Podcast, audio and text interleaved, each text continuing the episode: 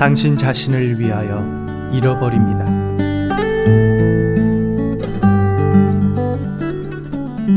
고린도후서 2장 14절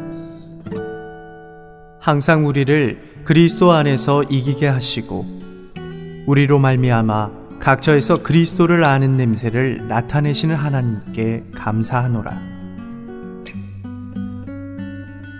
우리가 그분께 항복하고 모든 것을 파쇄하며 그분께 붙고자 하는 마음을 가져야만 그리스도의 향기를 해방할 수 있고 사람들을 이끌어 앞으로 더 전진하여 주님을 알게 하기 위해 그들 안에 욕구를 일으킬 수 있습니다.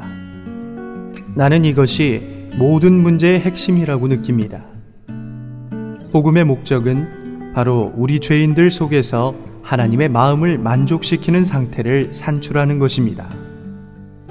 그분이 얻고자 하시는 것을 얻으시도록 우리는 우리의 소유와 어떠함, 심지어 영적 체험에서 가장 보배로운 것까지도 그분께 가져가서 이렇게 말해야 합니다.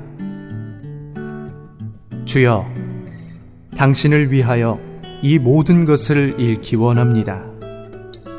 당신의 일이나 당신의 자녀들이나 또는 어떤 것을 위해서가 아니라 다만 당신 자신을 위하여 잃어버립니다.